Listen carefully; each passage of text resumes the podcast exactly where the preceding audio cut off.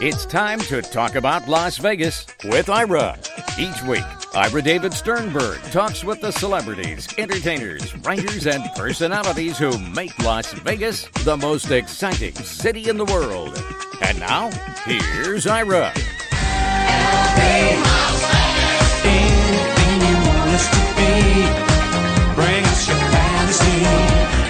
Anything My guest is Kirk Peterson, import wine specialist for Southern Glazer's Wine and Spirits of Nevada. He's also one of a very select group of Italian wine ambassadors in the U.S., certified through Vin Italy International, and a certified sommelier and a member of the Court of Master Sommeliers. And you can always follow Kirk on Twitter at Peterson Kirk. So it's a reverse of his name. And welcome back to the show, Kirk. Thanks, Ira. Good to be here. It's always fun to talk wine with you because Southern Nevada and Las Vegas in particular is a, I would say, one of the epicenters. I don't know if you could be one of the epicenters. You could be the epicenter, maybe one of the important centers of wine for the last 10 or 15 years. And you've played a part in it. And I'm wondering what accounts for that popularity. What is it about wine as opposed to beer or other liquor, or I should say, or liquor, that wine just seems to be taking off and consistently taking off to the point where, as I mentioned in my opening, you're now a uh, have been for several years a certified sommelier, and that title, that position has increased as well, not only around the world but in Las Vegas. So that's a long question, and I'm sure you'll give me a relatively short answer, but take your time. Well, I mean, I think there's been an emergence, I think, uh, of interest in wine because there's been more outlets for information about it. I think that's probably the fundamental change that's happened. Despite, you know, wine being somewhat of an anachronistic product, you know, being something that's, uh, you know, ancient in many ways, it's definitely benefited from the internet because the reality is, is that there's a tremendous diversity of wine products.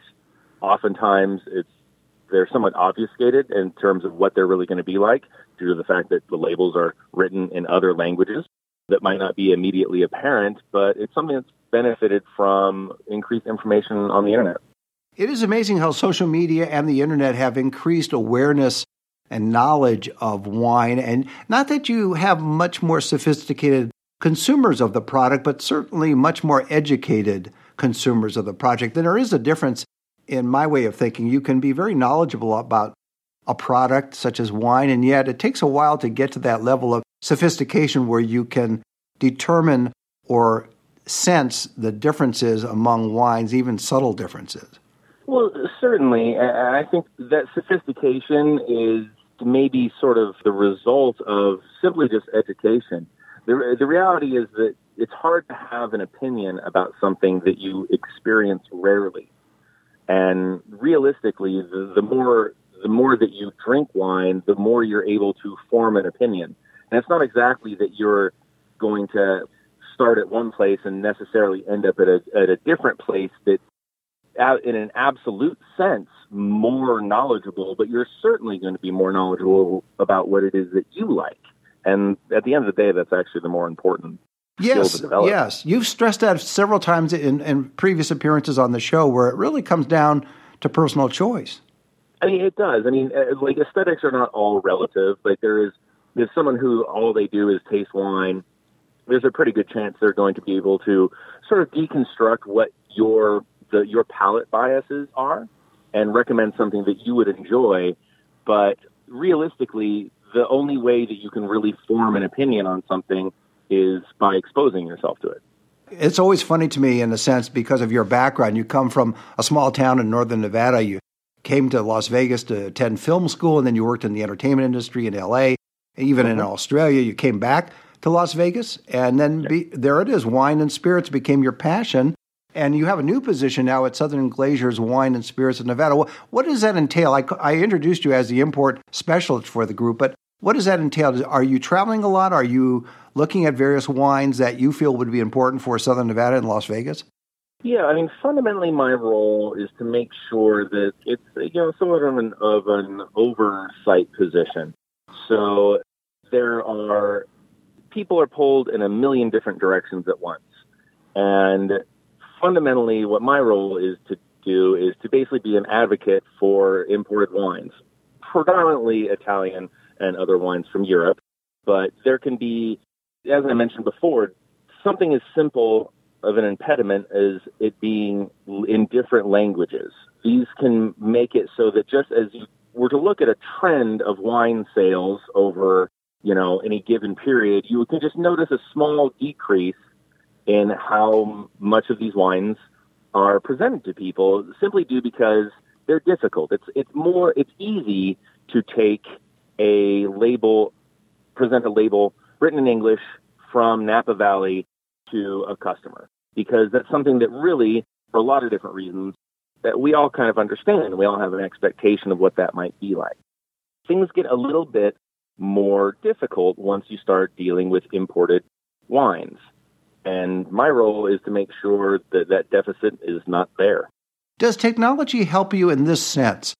People can, with the software that's available now, people can point their phone, their phone camera, at a label that's in Italian, for example, and it would theoretically translate it into English. Theoretically, it would, you know, and that's one of those funny things. But yes, it could translate it. But translating words and translating meaning is somewhat different. It's like why idioms and oftentimes jokes don't really work in other languages. You know, when you read poetry that rhymes, in Italian and you translate it to English, it doesn't rhyme anymore. Yeah, that's some of the effect is lost. Right. I hadn't thought about it that way before, but you're right. So your role now with the with the company is to look out and see what wines are out there that are worth bringing to Las Vegas, and then I'm assuming that the wine. Because we've talked about this in the past too. I mean, you have visitors that are coming from all over the world to Las Vegas, and you also have a substantial local population that's been growing over the decades to the point where we have a, a vibrant city. So you're looking at it from your perspective, I assume, as both wine for visitors and wine for locals. Certainly. I mean, realistically, my role has evolved into just a larger scope. Initially, I was an advocate for Italian wines in three restaurants that were on Las Vegas Boulevard now fundamentally I'm an advocate for Italian wines in all restaurants in Las Vegas and right. Nevada. Right, which is why I wanted to have you on to talk about that wider agenda, so to speak, or wider portfolio in that sense. So when you look at wines that are being imported, let's stick with Italy for now because you mentioned Italy earlier. What is your determination for whether or not they warrant being imported for use in restaurants on the Las Vegas Strip and downtown? In other words, does it have to meet a certain criteria, or is it really more your judgment with your background and your certifications that this particular wine would work versus this other particular wine would not work? The reality is that it's actually, uh, you know, it's very Keynesian economics. It's uh, that there's a meeting of the middle. Like that there's a uh, there's an availability of product that is then meant to match the needs of a market, and it's where those two come together. So I both find things that I think that are applicable that perhaps the market may not be aware of. And simultaneously, the market reaches out with their own needs and demands. And, and that's basically how we build a portfolio. I can't let you get away with just using that Keynesian reference. So I'm going to throw my own reference in, which is Gresham's Law. And that is Does bad wine chase out good wine? It's a variation of Gresham's law because it had to do with currency. But I mean, does bad wine chase out good wine, or you reach a certain level where the good wine is so good that people want that despite the fact that there's a flood of not so good wine? Oh, that's almost a two part. That's a two parter. Yes. Speaking in about wine in general. Yes, just in general, is, right? Is that, truthfully, there really isn't. It's rare to find bad wine anymore. Technology technology, for all intents and purposes, has, has had the greatest impact in the quality of wine, very much on the lower end of wine production, not on the high end. You know, like the great and famous estates that have been owned by barons and dukes and kings and marcheses and and that have had enough money where if it's hailing, they can release a, a fleet of people with umbrellas to shade vines if need be you know, the, the really prestigious estates have always made tremendously good wine, largely because they have the capital to invest in doing that. They're able to be they they're solvent to a point where they're able to make really tough decisions, not make a not a, a substandard wine just in order to make money that year because again, you only get to make wine once a year and cash flow can be an issue for these for these wineries. But with the advent of an expansion of affordable winemaking technology, that has had more of an impact on modest styles of wine than it has at the top end. Interesting. So I think it's not so much bad wine as it would be less expensive wine or inexpensive wine, which in years past tended to be of a certain type. And that's, I think, more to the point that from what you're saying, as I understand it, that with these new technologies and wine production techniques, that you can even make an inexpensive wine good. Yeah, I mean, you know, in the in the seventies, in, in the seventies, when there was starting to become a, uh, it was becoming more and more popular for, like, in the case of like make just making crisp, clean, varietally correct white wines. There was an increase in stainless steel tanks with temperature control. So temperature control allows you to really control the final outcome of the fermentation because different flavors occur at different temperatures. And also, they're actually easy to clean. They're easy to maintain, but they were also expensive. And when you bought one, not only was it expensive, it was, there was a tremendous learning curve that went into it. You know, it's like the first person that ever bought a VCR and they didn't know how it worked and it, you know, costs, you know, in today's dollars, thousands of dollars and might not have been compatible with, with their te- other technology at the time. Luckily, that was in the 70s. At this point, because wine technology does move somewhat slow, again, because wine's only made once a year. But now there's been both the learning curve has been overcome. There's tons of available information for winemakers, so they're not really risking anything. It's not it's they have to learn a new skill. They don't have to be the one who develops a new skill. Right. And the price of this technology has come down that it's become widespread. It's actually quite common. So that's the good news about wine. One quick question before we take a break, and that is my famous cork question. I know that they got away from, in many cases, the natural cork and they were using substitutes. Are where are we in the cork uh, continuum at this point? Uh, we're still in a long, drawn out, perpetual argument, uh, like so many things in wine. There has been, so alternative enclosures such as Stelvin, such as Xenolock, such as amalgamated corks or plastic corks, something that are made out of, of a non-cork material or cork that has been tested, shred apart, and then reconstituted, so it's been fully tested, are still popular and they're still gaining in popularity. And at the high end, there's producers of, for all intents and purposes, certified cork, where they have chemically uh, or laboratory tested each one of the corks to make sure that there is not going to be any presence of trichloroanisole in these corks, which is the what ends up tainting the wine.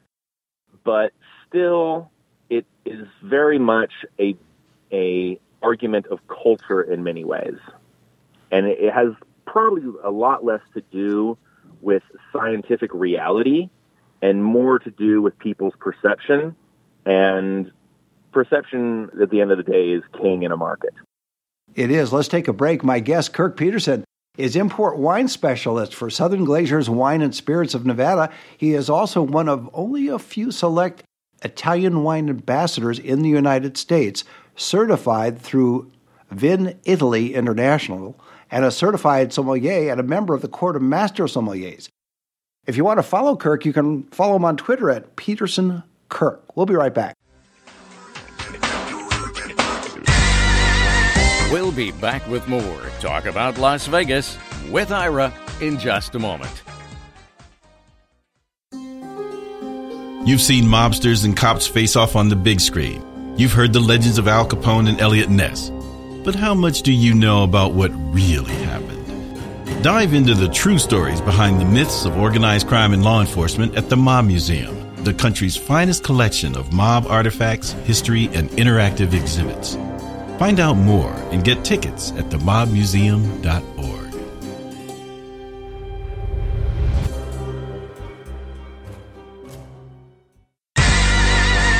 Now let's get back to Talk About Las Vegas with Ira. Welcome back. I'm talking with Kirk Peterson. He's import wine specialist for Southern Glazer's Wine and Spirits of Nevada. He's also uh, only one of a handful of Italian wine ambassadors in the U.S., certified through Vinitaly International, and a certified sommelier and a member of the Court of Master of Sommeliers. And you can follow Kirk at Peterson Kirk on Twitter. And Kirk, we were talking about corks. I just wanted to have one other quick question on cork before we go on, and that is is there a difference in terms of the European wines versus American wines as far as who will use a traditional cork versus some of these other kinds of corks? Yeah, generally speaking, all things being equal, there's a tendency to hold on to cork in for wines from Europe, whereas conversely, wines from the New World, who are somewhat less burdened by tradition, they they tend to embrace new technology faster. And in America, we tend to embrace new technology faster, so probably more. The American wines would go in the direction of alternate cork usage. We have a tendency, you know, in many ways, we kind of have a foot in both camps because we definitely are a new world country that is embraces innovation, but at the same time, some of our most famous wines are very much homages to old classic old world wine styles. And so, in terms of just the marketing presence, we also have a tendency to have labels that are somewhat harken back to classic European wines, and cork enclosures are definitely part of that. Interesting. We talked in the past about the growth of wine in Las Vegas. Are you astounded or just you just know that wine has increased in popularity in the last 10, 15, 20 years in Las Vegas? Well, it definitely has. I mean, we see it. In, uh, we see it in Las Vegas, and we see it nationally as well. But are you are you are you surprised by that or astounded by that, or are you just expected that to happen in in the United States in general and Las Vegas in particular? Well, I mean, hindsight being twenty twenty, I can't really say I'm particularly surprised. Wine overall, fine wine specifically, no, I can't say that I'm surprised. In some of the ways that we see see these spikes in different categories within wine, I think those are tend to be surprising, and I think they be, tend to be surprising to everyone within the industry because if anyone was actually capable of accurately prognosticating what the next great wine trend would be, they would just go into that. But oftentimes we're sometimes caught a touch unaware. It seems rosé has had a resurgence in the last year or so. Rosé is definitely hot right now, And but it, follow, it follows trends. You know, yeah, uh, exactly. Las Vegas is a, is a truly unique market in the entire world. It's fascinating.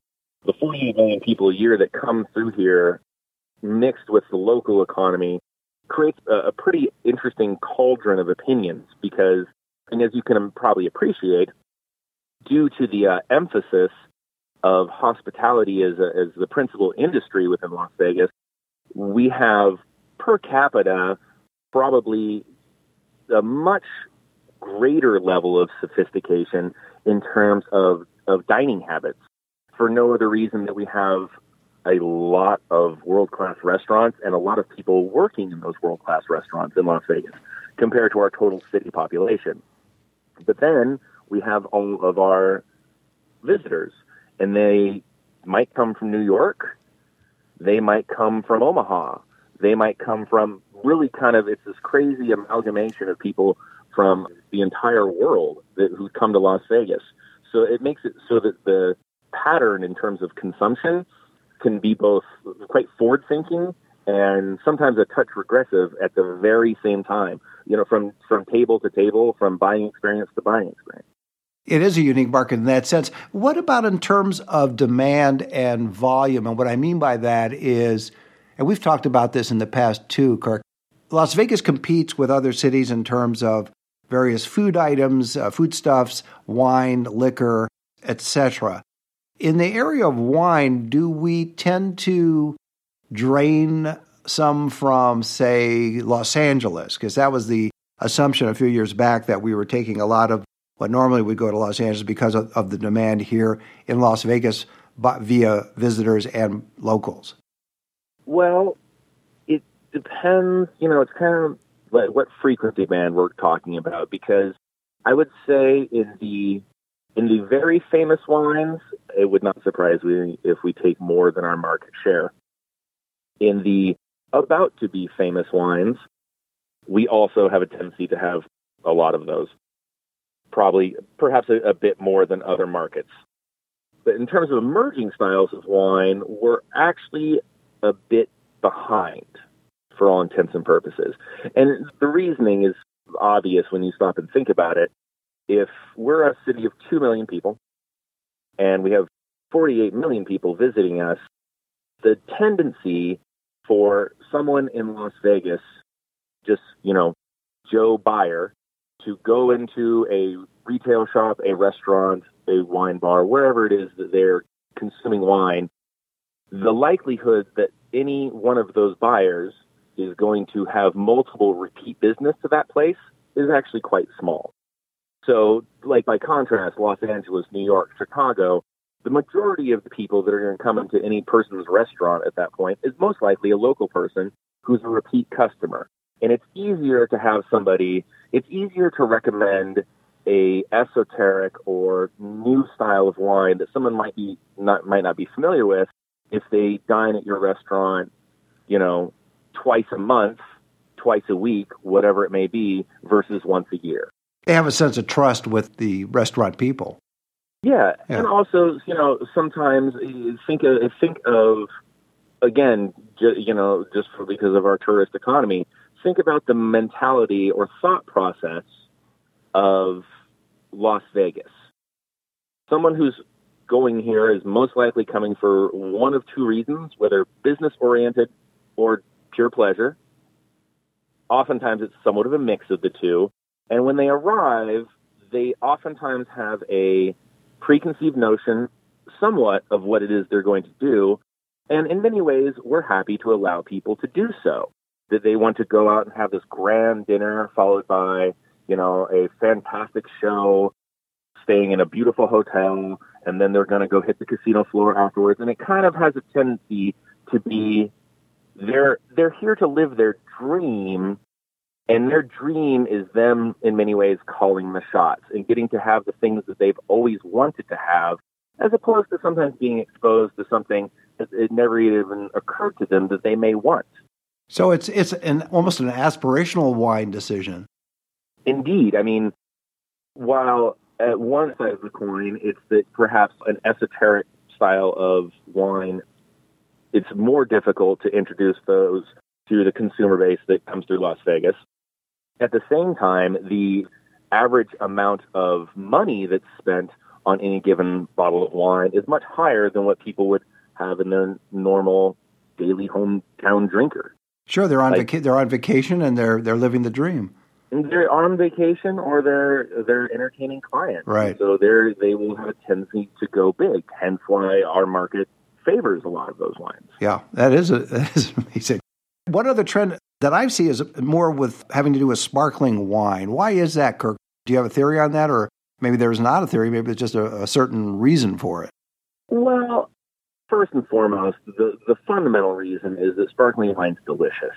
It's carbon dioxide in solution is you know, we oftentimes talk about flavors and how there's the four flavors, but then there's really a fifth flavor, which is umami. And then there's other things that inform just simply the way that your palate works and things such as how fat changes the taste of things. But so too does carbon dioxide. For whatever reason, scientists aren't exactly sure what the rationale for this is. All they know is that it has a definite effect. And so it should be no more surprising that sparkling wine is popular because beer is popular and soda is popular and many carbonated beverages are very popular. But the resurgence, for all intents and purposes, of sparkling wine has largely been driven by Prosecco. And the importance of Prosecco is that it is readily available and less expensive than champagne.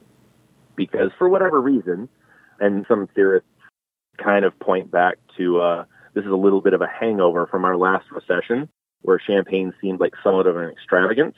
Prosecco does not seem to be extravagant. And as a consequence, people are buying as much as they possibly can, which once you see a market shift in that direction, everyone else who's capable of making credible and well-made sparkling wine will do so. And it is a light and refreshing taste, and it's not overly sweet. So I think that adds to it as well.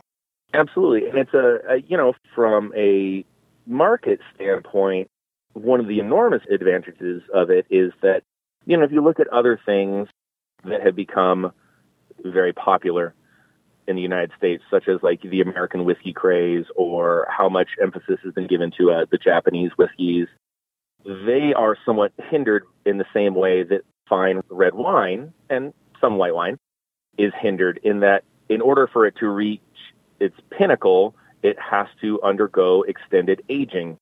This is not the case with Prosecco and these fresher styles of sparkling wine. So it saves the time, I guess, in terms of from development to getting it out to the market, so to speak. Exactly, and and and something, and sometimes market forces as simple as that have an enormous impact. I mean, if you and I suddenly, you know, tomorrow decided that we wanted to go into the into the whiskey business, we wouldn't have a really exceptional product for years, if not many, many years. Whereas if we went with champagne or sparkling wine, or specifically sparkling wine, not champagne, but we're talking about domestically. So if we went into sparkling wine business, you and I, we would get it up and running pretty quick. Absolutely, we could realistically harvest and by you know the middle of the summer to the late fall of the next year have a product on the market that would be able to compete with everything else. Well, I think that's a great way to leave it. I was hoping to have you in before May 25th, which was National Wine Day, but you know what? It still works because wine is wine. Indeed. And Kirk is Kirk. And my guest has been Kirk Peterson. He's import wine specialist for Southern Glazer's Wine and Spirits of Nevada. He's also one of a handful of Italian wine ambassadors in the U.S., certified through the Vinitaly International, and a certified sommelier and a member of the court of master sommeliers as well. And you can follow Kirk on Twitter at Peterson Kirk. Kirk, thanks so much for being on the show. Thanks for having me, Ira. Always See- a pleasure. See you next time. You've been listening to Talk About Las Vegas with Ira. Each week, Ira David Sternberg talks with the celebrities, entertainers, writers, and personalities who make Las Vegas the most exciting city in the world. Anything you want us to be.